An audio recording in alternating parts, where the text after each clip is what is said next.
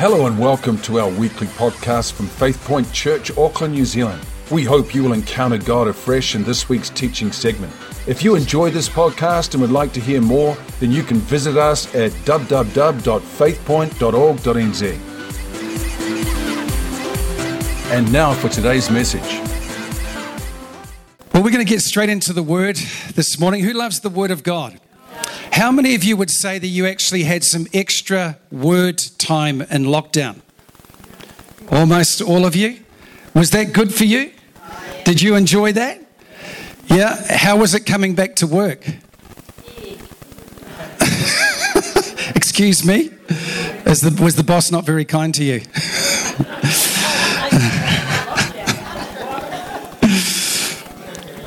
so, uh, there's been lots going on. I want to uh, continue today our series. And uh, over the over the lockdown and the second week of lockdown, the Lord gave me a prophetic message for the body of Christ, for our church. We're going to implement that and put it into action. And so it's one thing to hear the word of God, it's another thing completely to actually put it into practice. The only way we can put it into practice is actually listen, incline our ear, and put our feet to our faith and make it happen. And uh, so you take out some of that, Arwen, thank you. And so um, I, what I want to do is um, we talked about five shifts in a, in a major reset that God is doing around the world in the body of Christ. I believe that Jesus Christ wants to take back his church.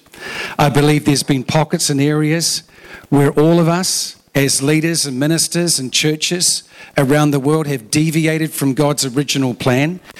And Jesus is taking that back. Praise God. It's called a reset for a reason. And you know, if your phone's not working properly, uh, sometimes the only way you can get it back on track is to actually turn it off and turn it back on again. Reset the RAM, reset the memory, reset the phone in order for it to work properly. God is doing a reset in the church. And one of the first things that Jesus is focusing on is bringing us from a place of distance in proximity to Him, of being far away, to drawing us near and close to Him. And two weeks ago, I spoke a message on that, and I want to continue out of the same passage this morning, and I want to break it down a little bit more because my theory is, and my feedback that I've had from a num- number of people while you've been in lockdown, there's been a few confrontations by the Holy Spirit that have been going on in your hearts and in your lives. Uh, you know, when we stop and we get off the busy merry-go-round of life, uh, we have a little bit more time to think about what is really happening in this heart of ours. And as a result of that, some of those um, musings of your heart and my heart, uh, there is some correlation in the spirit that God is wanting to bring about change within our lives. And He's calling us, we heard it in the prophetic, go deeper this morning to understand the breadth, the, le- the, the length, the depth of God's love for us. And so he's got our attention. He's got my attention this morning. And I want to talk about um, today, I've called this the spiritual pathogen that is killing many lives. The spiritual pathogen. How many of you know what a pathogen is? It's a, it's a flash word. Well, a pathogen is what we've been fighting in the last three months. It's, a, it's an agent a virus or a bacteria that creates disease. And that disease, if it's an unknown and new virus, has the potential to kill lives, as we have witnessed right around the world, the COVID 19 that we've been fighting. But I want to talk today about a spiritual pathogen that's creating disease in the hearts and lives of followers of Jesus Christ. But it also has a very negative killing effect within our lives. You know, uh, some of you, uh, who's had some revelations about yourself during lockdown? Hello? Who's had some revelations about other people? And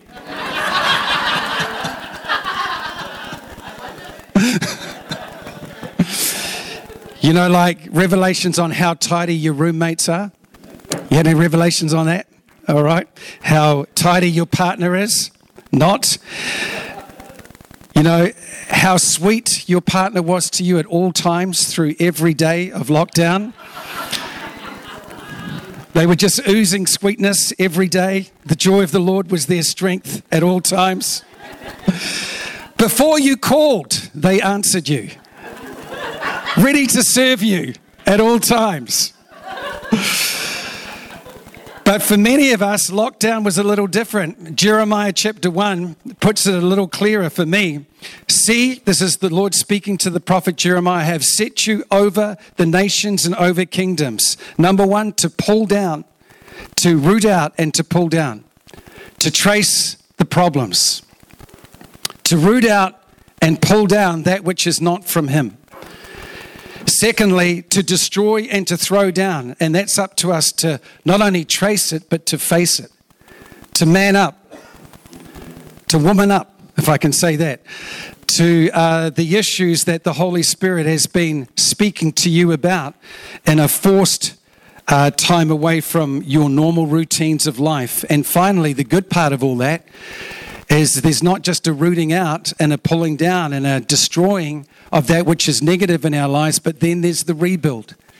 Hallelujah. To rebuild, to plant, and to build, which is to replace it. Trace it, face it, replace it and allow the Holy Spirit to do a brand new work in your life as God has had some time with you to get your attention and not to run off into the sunset and allow all those wonderful mysteries and the deeper calling of God that's been knocking on your door just to disappear out of your life because you got back on the merry-go-round of life and suddenly everything sped up and that was just a blur in your memory of what God was doing in your life. Can I hear an amen this morning? You know, there's numerous spiritual pathogens that we all face that create spiritual disease and problems in our life. How many of you have faced the giant of unbelief? What about the giant of unforgiveness? When life takes a sudden turn to the left, somebody betrays you, something goes horribly wrong, and suddenly a relationship that was going really well for years and years has been turned on its head. And because of what's happened in that situation, you find it very, very difficult to forgive that person. And it gnaws away and it gnaws away and it eats away at your heart. And you've got to fight it, fight it, fight it on a continual basis until you're willing to surrender to Jesus and allow Him to lift that unforgiveness off your spirit. We have things like jealousy, envy, selfish ambition, all spiritual pathogens, agents of spiritual disease that can bring us down in our walk with Jesus. But today I want to speak about a more specific spiritual pathogen that I believe has actually been creating havoc in all of our lives. And this has come by personal experience over the lockdown for me, and it's the spiritual pathogen of hurry of hurry sickness, of busyness, of overextending our lives so that we can no longer be present in the moment that we can no longer experience the true heart of what it means to be a follower of Jesus because we got distracted, because we got sidetracked, because we got too busy, because we could no longer find God in the busyness of our lives. And you'll all know that. What a shock going from lockdown back into the hustle and bustle of 21st century life where everybody wants to get back on the merry-go-round and then they want to speed it up to make up for all the lost money that's taken place in the last few months and we all understand how challenging that can be. The 21st century life is a challenging life, it's not an easy life. There are all sorts of crippling things that can come and, and come against our lives and create a lot of difficulties for us. It's not easy to be alive and living with the fullness of joy in the 21st century. We have lots of enemies. We have lots of stumbling blocks that would love to trip us up and cause us to fall and to falter. So, you talk about hurry. You believe this is a big problem. I believe it's a massive problem. It's an absolutely huge problem within the body of Christ today, within the world today. And we've got to remember, friends, remember the devil is described in the Bible as an angel of light. He comes in subtle ways. He's not going to turn up with his pitchfork. He's not going to turn up with his sulfur breath and his scary, gravelly voice. He's not going to turn up. He's going to turn up as, as something, as something more simple like notifi- notifications and alerts going off in the middle of your time in the Word or your prayer time disrupting your flow and suddenly you were praying and then you're tapping your notifications and, and then you, suddenly you've lost the flow of the Holy Spirit because you got caught up in the distraction and in the busyness of that moment. Your attention was robbed. And then just to add sauce on that, a little dopamine hit from that like on Facebook where you know you're looking to see that affirmation of others and so you're heading back into your feed to get that like and that dopamine hit when somebody likes what you've posted to make you feel good about it. Friends, I tell you, it's a different world that we live in today. Or maybe it's just another weekend of overcommitment where your contract states Monday to Friday. How come you're working Saturday and Sundays as well? Well, there's nobody else to do it. I've just got to get out there and do it. And suddenly, before you know it, you're working seven days, week in, week out, no rest, no respite. You feel your body getting drained, but there's nobody else to do it. And so these are the kinds of things that we're battling. We have become addicted to a life of speed, and I'm not talking about the drug that I used to take.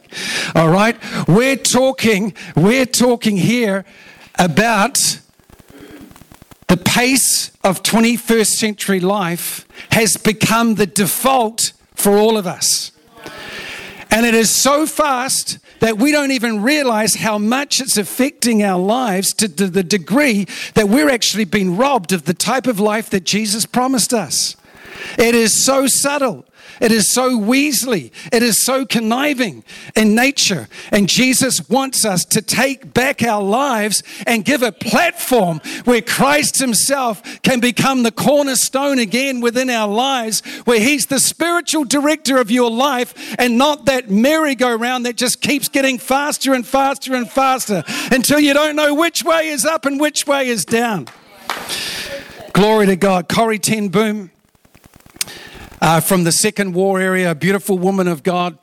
She said this once, and I quote her If the devil can't get you to sin, he'll just make you busy.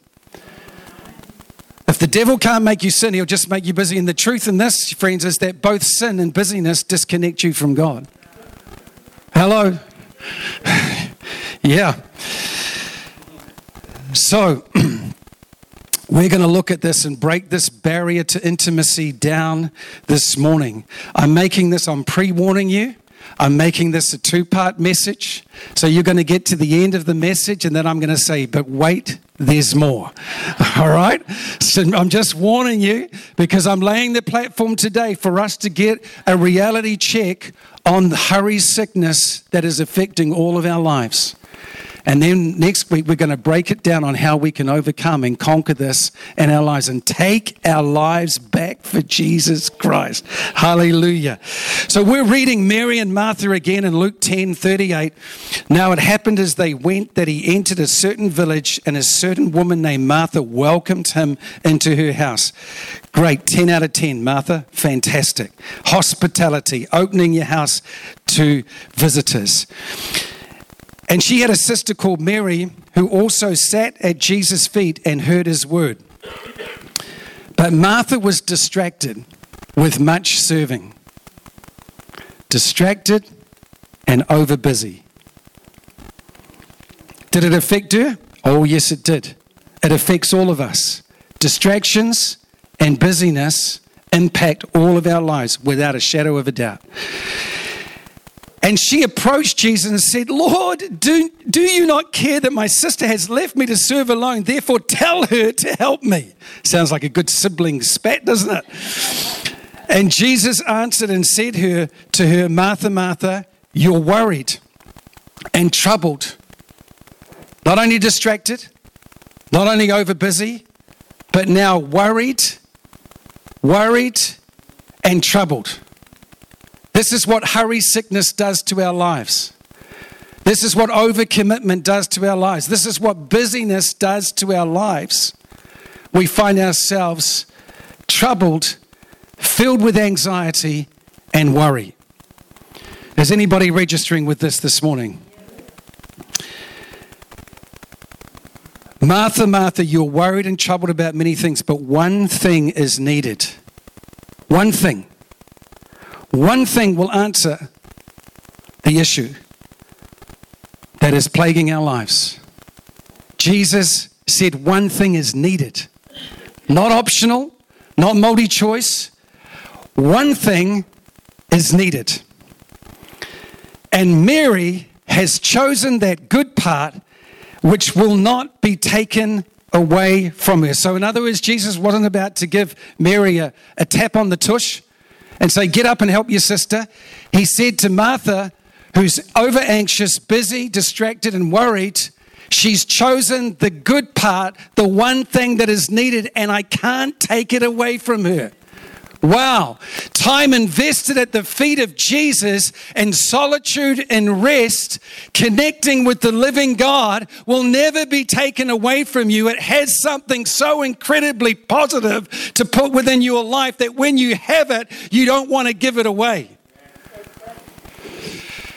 And all of you right now are faced with the hurly burly pace and the exceptional speed of light world that we're living in that is trying to rob what you just gained in lockdown. And it's a spiritual disease that will take as much as you're prepared to give to it, which will rob you of the abundance of the life that Jesus has for us. You know, the number one problem we have today is not time, it's how we are coping with time. We all get the same amount of time every week, every single one of us. But what's happened is that we're too busy to live emotionally healthy and spiritually rich and vibrant lives with Jesus. You just think about this for a moment. What's the number one answer that you most hear from people when you say, How's it going? Oh, good. I'm, I'm really busy. I'm really busy. I'm really busy. Guilty as charged. The problem isn't just having a lot to do, friends. This is what the problem is is that you've got too much to do. And the only way to keep up is to hurry up. You've got too much to do, and the only way to keep up is to hurry up. And we slip back into the hurry zone and we lose greatly in the midst of that. Um, recently, a university study in one of the American universities, I uh, read the stat, got the proper quote, reveals that over 20,000 Christians were surveyed and they discovered that busyness was the number one major distraction from spiritual life. 20,000 respondents over a survey. That's a lot of people. That's a fairly accurate outcome that you'll get from a survey of that size. And this is what they discovered. Number one, Christians are assimilated to the culture of busyness, hurry, and overload. The word assimilated means that you have been engulfed by it.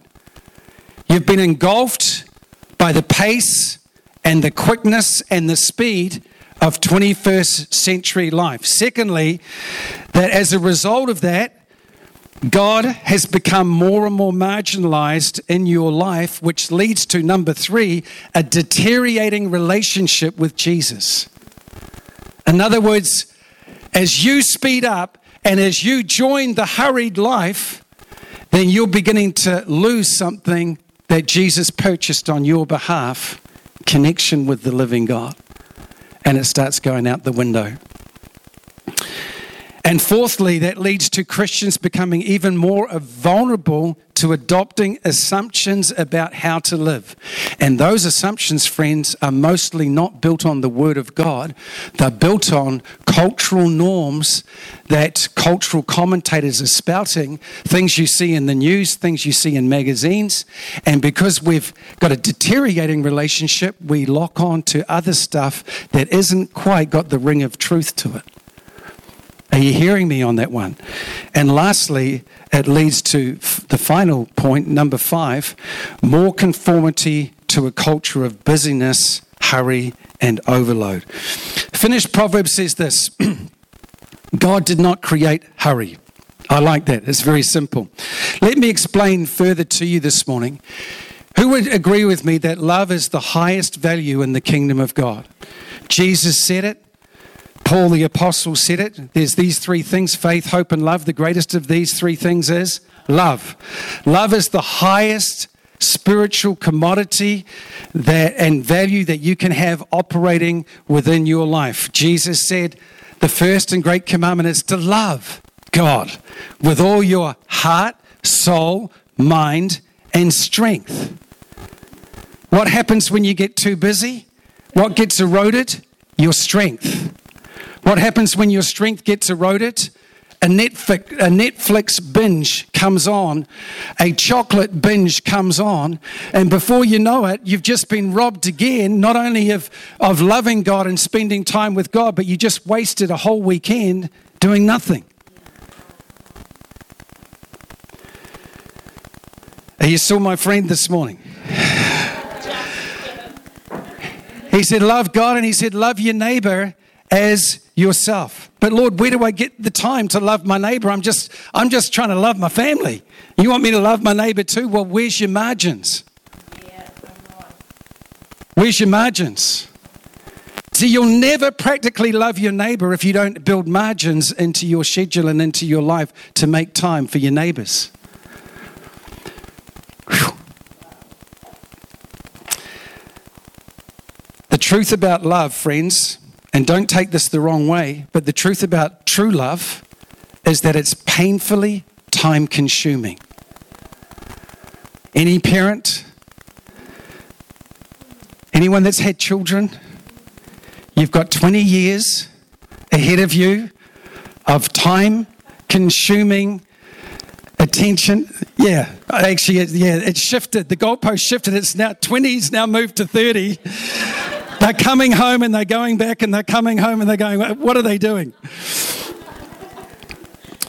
And so we understand that true love is painfully time consuming. Anyone in a close relationship with another person, if you want that relationship to work, it takes that love is spelt T I M E, time.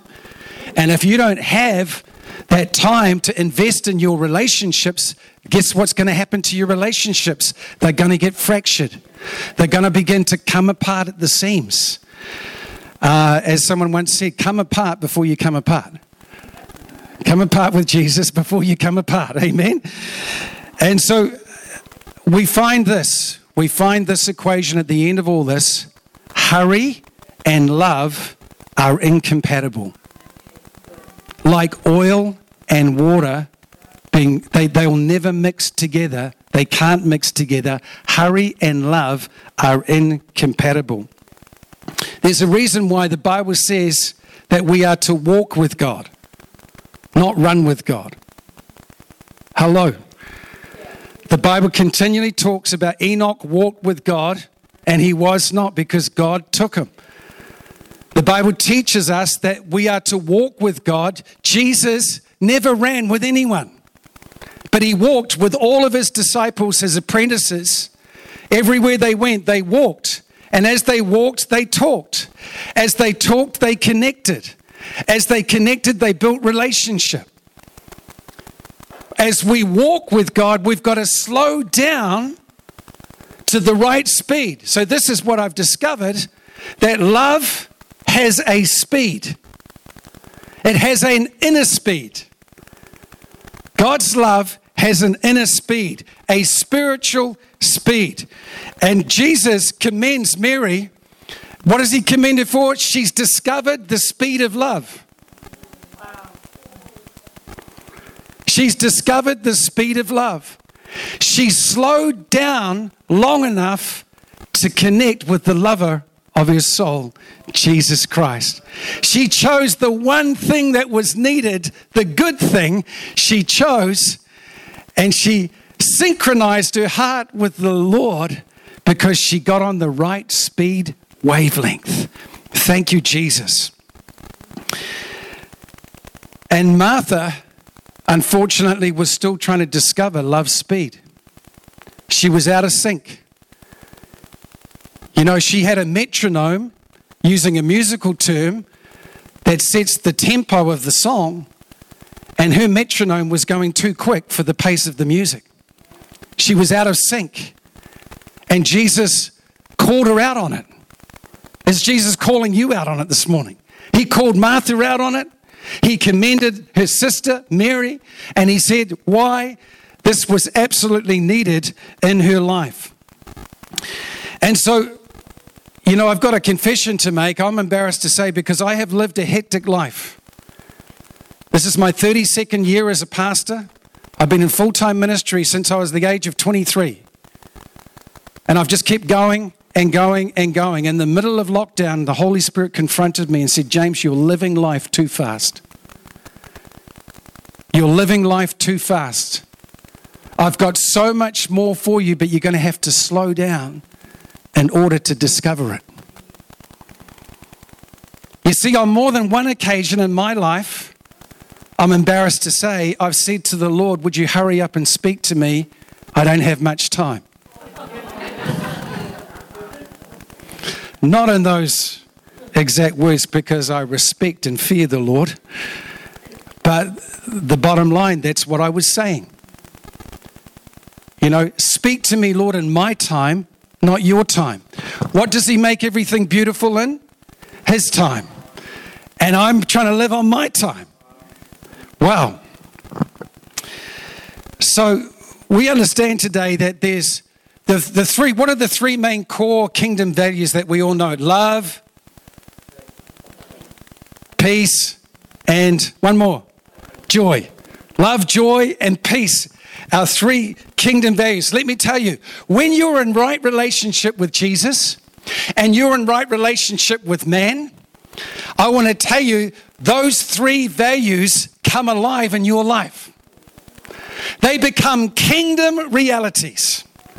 Those realities are so real to you that you just know that you know that love is alive in your life, that joy is alive in your life, that peace eh, that passes all understanding is alive in your life. That love, that feeling of that, that undistracted vibe of concentrated attention on you from the Lord, where you're feeling His love boring into your soul. And what about joy? When joy comes alive within your life, this is what happens? You are present in the moment. The more present in the moment you get, the more joy starts be, becoming like a fountain that springs up from the depths of your soul today. And if you think about peace this morning, I want you to think maybe even there's an example that you could dwell on in the last seven days where you needed to be somewhere but you're running behind time. What do you do? You hurry up. That means your kids have to hurry up.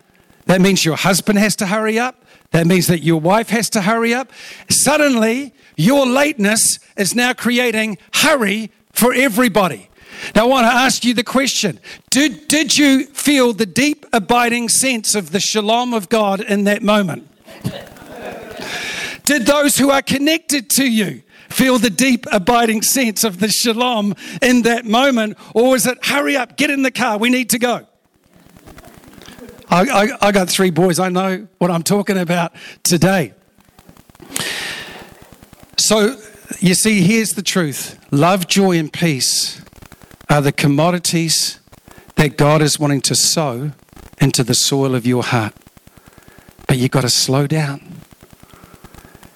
You've got to slow down in order to experience them and the depth of those commodities.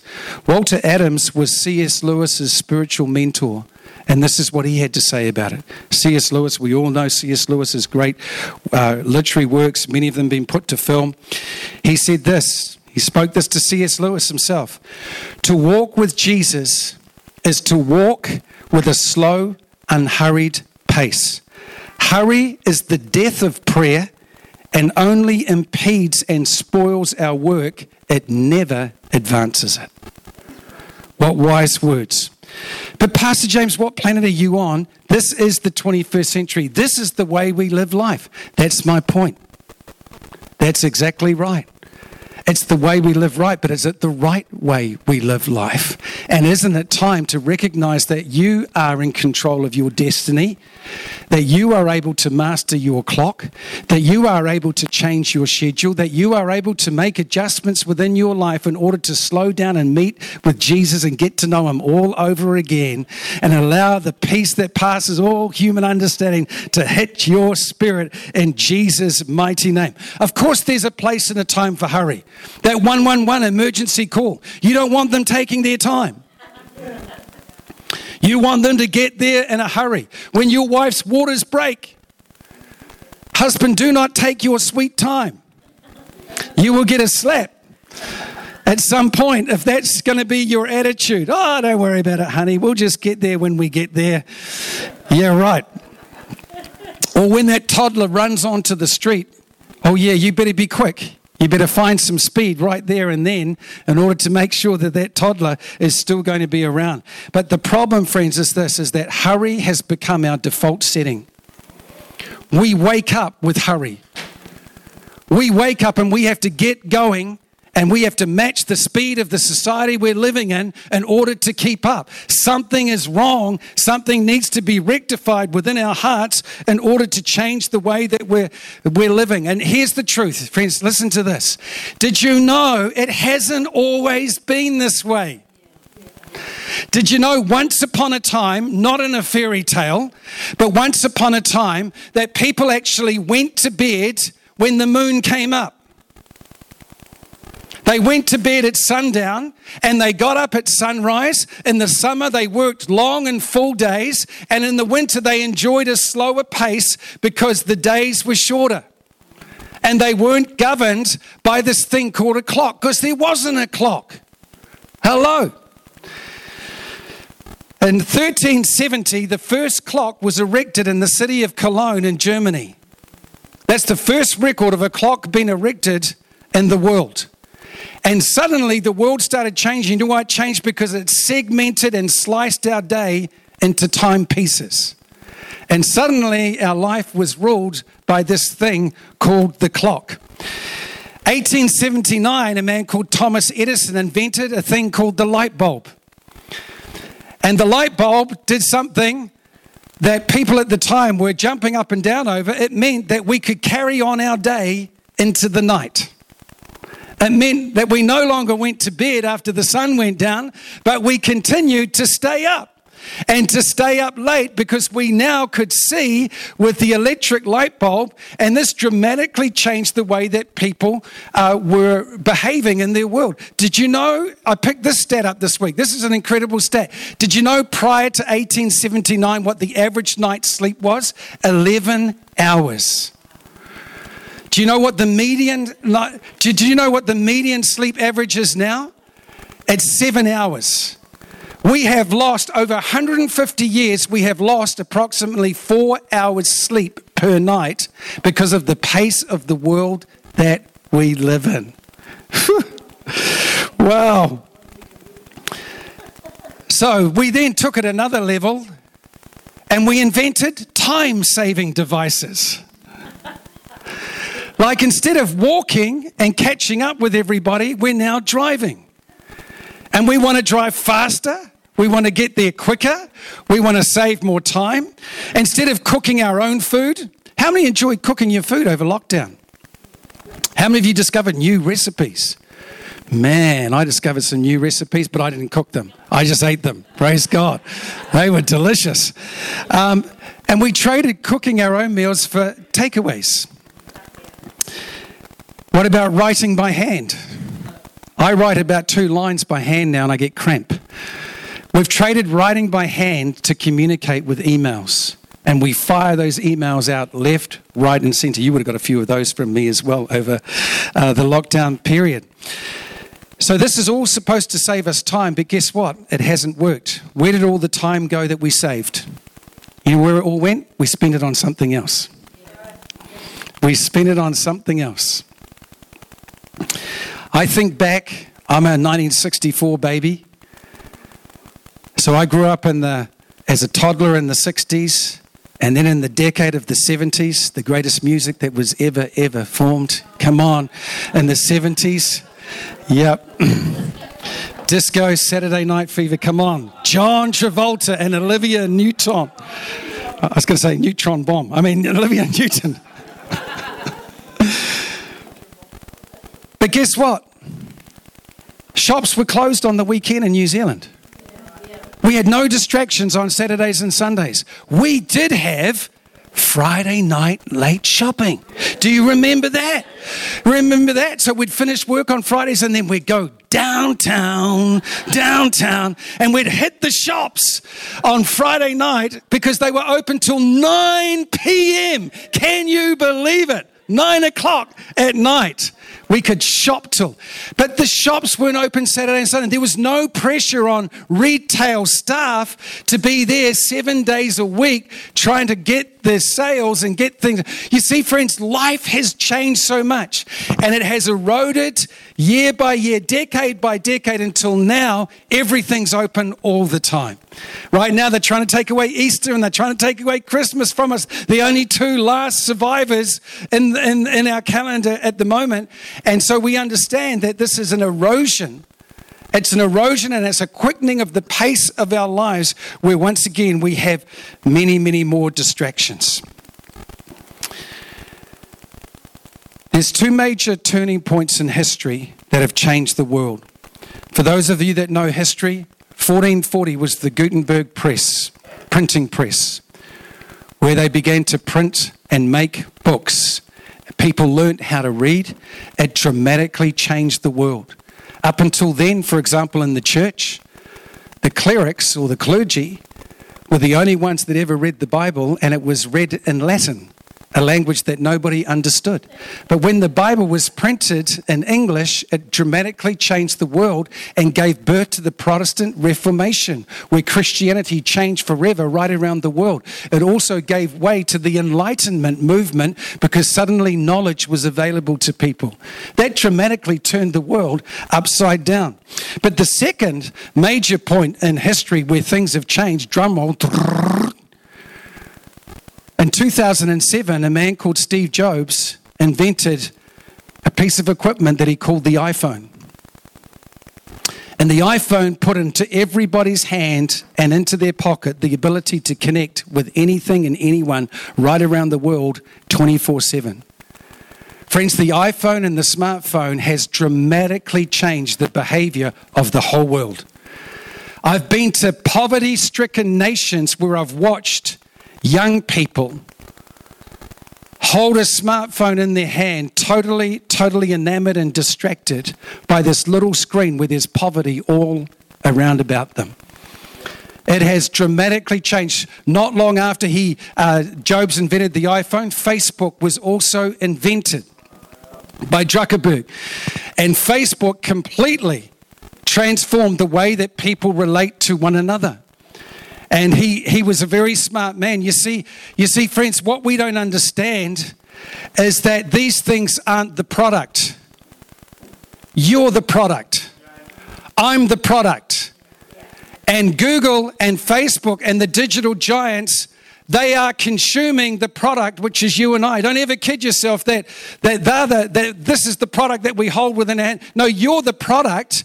And economists are now calling the new era, this is what they're calling the new era. They're calling the new era the attention economy. So, digitally, all over the world, digital architects are now designing all their apps with one thing in mind to keep you on your phone as long as they possibly can, because more time on your phone equals more money. How many of you have done a Google search recently and then suddenly in all your feeds, that thing that you were searching for suddenly shows up day after day after day because they're all linked together? Wow. Recent studies show that users are averaging two and a half hours daily uh, through 76 sessions on their smartphones. Two and a half hours a day. Now, that's actually quite light use for most people these days. And have you ever taken a look at the app that's now available on most of your phones on how much time you've actually been spending on your phone? You'll be shocked. You'll be shocked at how many unlocks you've done on your phone during the course of the day because your phone is now part of you as a person. It's been programmed into you. Now, look, I'm not, this is not a big thing. I'm talking about the evilness of this and this is the mark of the beast and beware of your phone. I'm not talking about like this, but I'm pointing out to you, friends, that this has changed the way the world lives. It's changed the way we do business. It's changed everything about the way we relate to each other. It's absolutely destroying millennials' lives and Gen Lives. Do you know why it's destroying them? Because they're all comparing themselves with one another on social media, filled with anxiety, filled with anxiousness because somebody's doing better than them. They don't realize that people are only posting their best life, not their darkest moments on social media. And so we've got this massive comparison trap that's destroying the hearts and minds of people as they sit there on their news feeds and their social media feeds, getting destroyed as they become envious and jealous of somebody who's living the life. So, as somebody once accused me of, I'm coming in for a landing.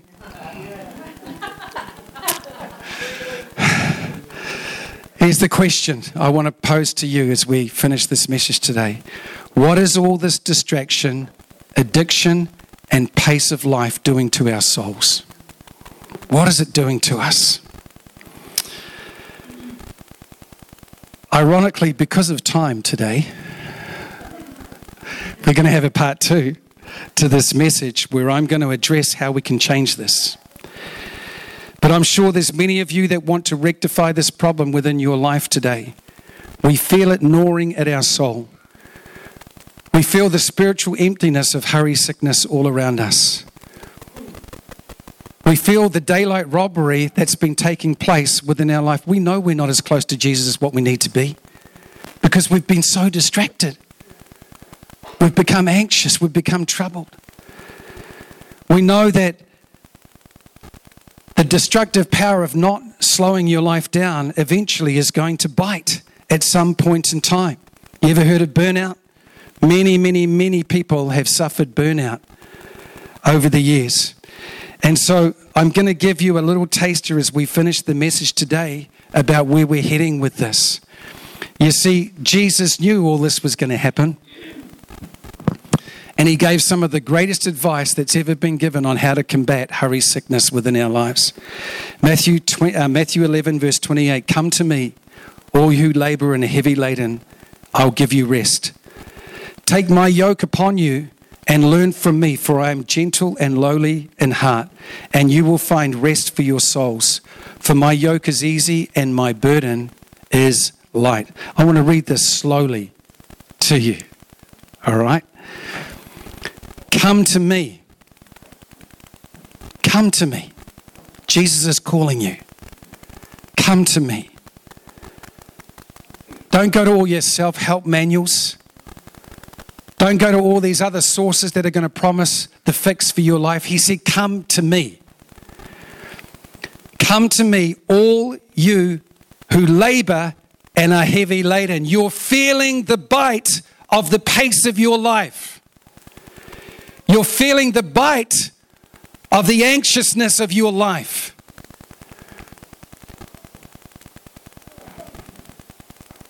I will give you rest. He's going to change something in you. He's going to do something through you and in you that is going to help you. He's going to give rest for your soul. That's not just taking a vacation and going on a holiday in a resort thinking that the great distraction will fix the problem of the pace of your life. That's not what he's talking about. He's talking about, I'm going to give you genuine substance, spiritual rest in your spirit that's going to enable you to navigate the world without all the anxiousness and the difficulties and the problems. I'm going to give you true rest. Take my yoke upon you and learn from me, for I am gentle and lowly in heart, and you will find rest for your souls. Why? For my yoke is easy and my burden is light. I'm going to finish with a reading of Eugene Peterson's version of this portion of Scripture. Are you tired? Are you worn out? Are you burnt out on religion? Come to me. Get away with me, and you'll recover your life. I'll show you how to take a real rest. Walk with me and work with me. Watch how I do it. Watch how I do it. Learn the unforced rhythms of grace. Learn the unforced rhythms of grace. There's a lot of God in this. There's a lot of God in this right now. Unforced rhythms. You're not being a try hard, forcing things down your throat, down your heart, into your life. No, there's something of the kingdom of God that has power here to bring about an unforced rhythm of God's grace working within your life that will change the way that you're doing life. I won't lay anything heavy or ill fitting on you. Keep company with me, and you'll learn to live freely and lightly. Whew. Wow. Man, to live easy, to live light, it doesn't sound like a deep burden to me. It sounds like something of the equation that God has for our life that is going to begin to turn our lives upside down. Part of the answer, friends, is this He says, Work with me, walk with me, watch how I do it. You see, it's not just looking at the life of Jesus, it's looking at the lifestyle of Jesus that's going to give you a breakthrough. It's not just looking at his teachings. It's not just looking at the ethics of Jesus, what's right and what's wrong. It's looking at how he lived his life and adopting that for your life and watch the mega change begin to happen. Could we close our eyes for a moment, please? Lord, I'm so grateful that your people have turned up to meet with you this morning. Lord, I've turned up because I want to meet with your people and I want to meet with you. And this morning, Lord, as, as you would put a full stop on this message, I know that the message is going to carry on in our hearts and lives by the power of the Holy Spirit. And my brothers and sisters, as we take just a moment to bow our heads in prayer this morning. I'm sure God has been speaking to most of us because we're aware that we're all in the same boat. We live in the same society.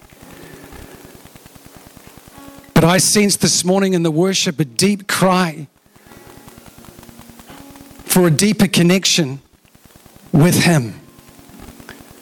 Removing these barriers to intimacy is going to change your life. And I believe we've come to the point in history where this is no longer optional for us in the sense that everything is optional, but God says, if you want to move ahead with me, this isn't optional. It's time to open your hearts as wide as you possibly can and say, Lord, help me not to be like the foolish man that heard your word, went away, did nothing about it. The storms came and his house crashed over. Help me to be a hearer and a doer of your word. Help me to put into practice today, Lord, what I sense the Holy Spirit speaking to my heart about. So, Lord, right now in this moment, I'm praying the finger of God, the Holy Spirit, to touch every heart and every life in our auditorium this morning. I'm praying those this morning that are watching on the internet, I'm praying that the Holy Spirit will draw you near to Himself right now and that you will experience His touch for your life today. But it's got to be more than a touch because sometimes a touch doesn't bring change. God wants to bring change. Change. Just with every head bowed this morning, I never assume that every single person that comes to this auditorium is current and up to date with God part of us gathering together today is that God wants to bring you up to date with Himself. And maybe you're feeling a bit behind the eight ball this morning, and the Lord's been speaking to you and saying, Will you get your heart right with me? With every head bowed, and every eye closed for a moment. If you want that for your life, I'd like to pray with you. Quickly slip up your hand. I'm not going to embarrass you. You can stay in your seat where you are. If God is speaking to you this morning about reconnection with Him, that you would love to pray with you this morning. Thank you, Holy Spirit. Thank you, Lord. Okay, Father, we just give you glory. Thank you so much, Lord, that we've been able to gather together after 10 weeks of not meeting. We are grateful more than we could ever know or understand. So, Lord, today I, I pray and release the blessing of God the Father. I pray the peace of God that passes all understanding would be upon every heart and life. And I pray, Lord, as we go out and as we release ourselves back out into the world today, that your power and your love would flow through our lives. Help us to slow down and connect with you in a new way. In Jesus' name I pray. And everyone said, Amen, amen. Well, it's good to be back.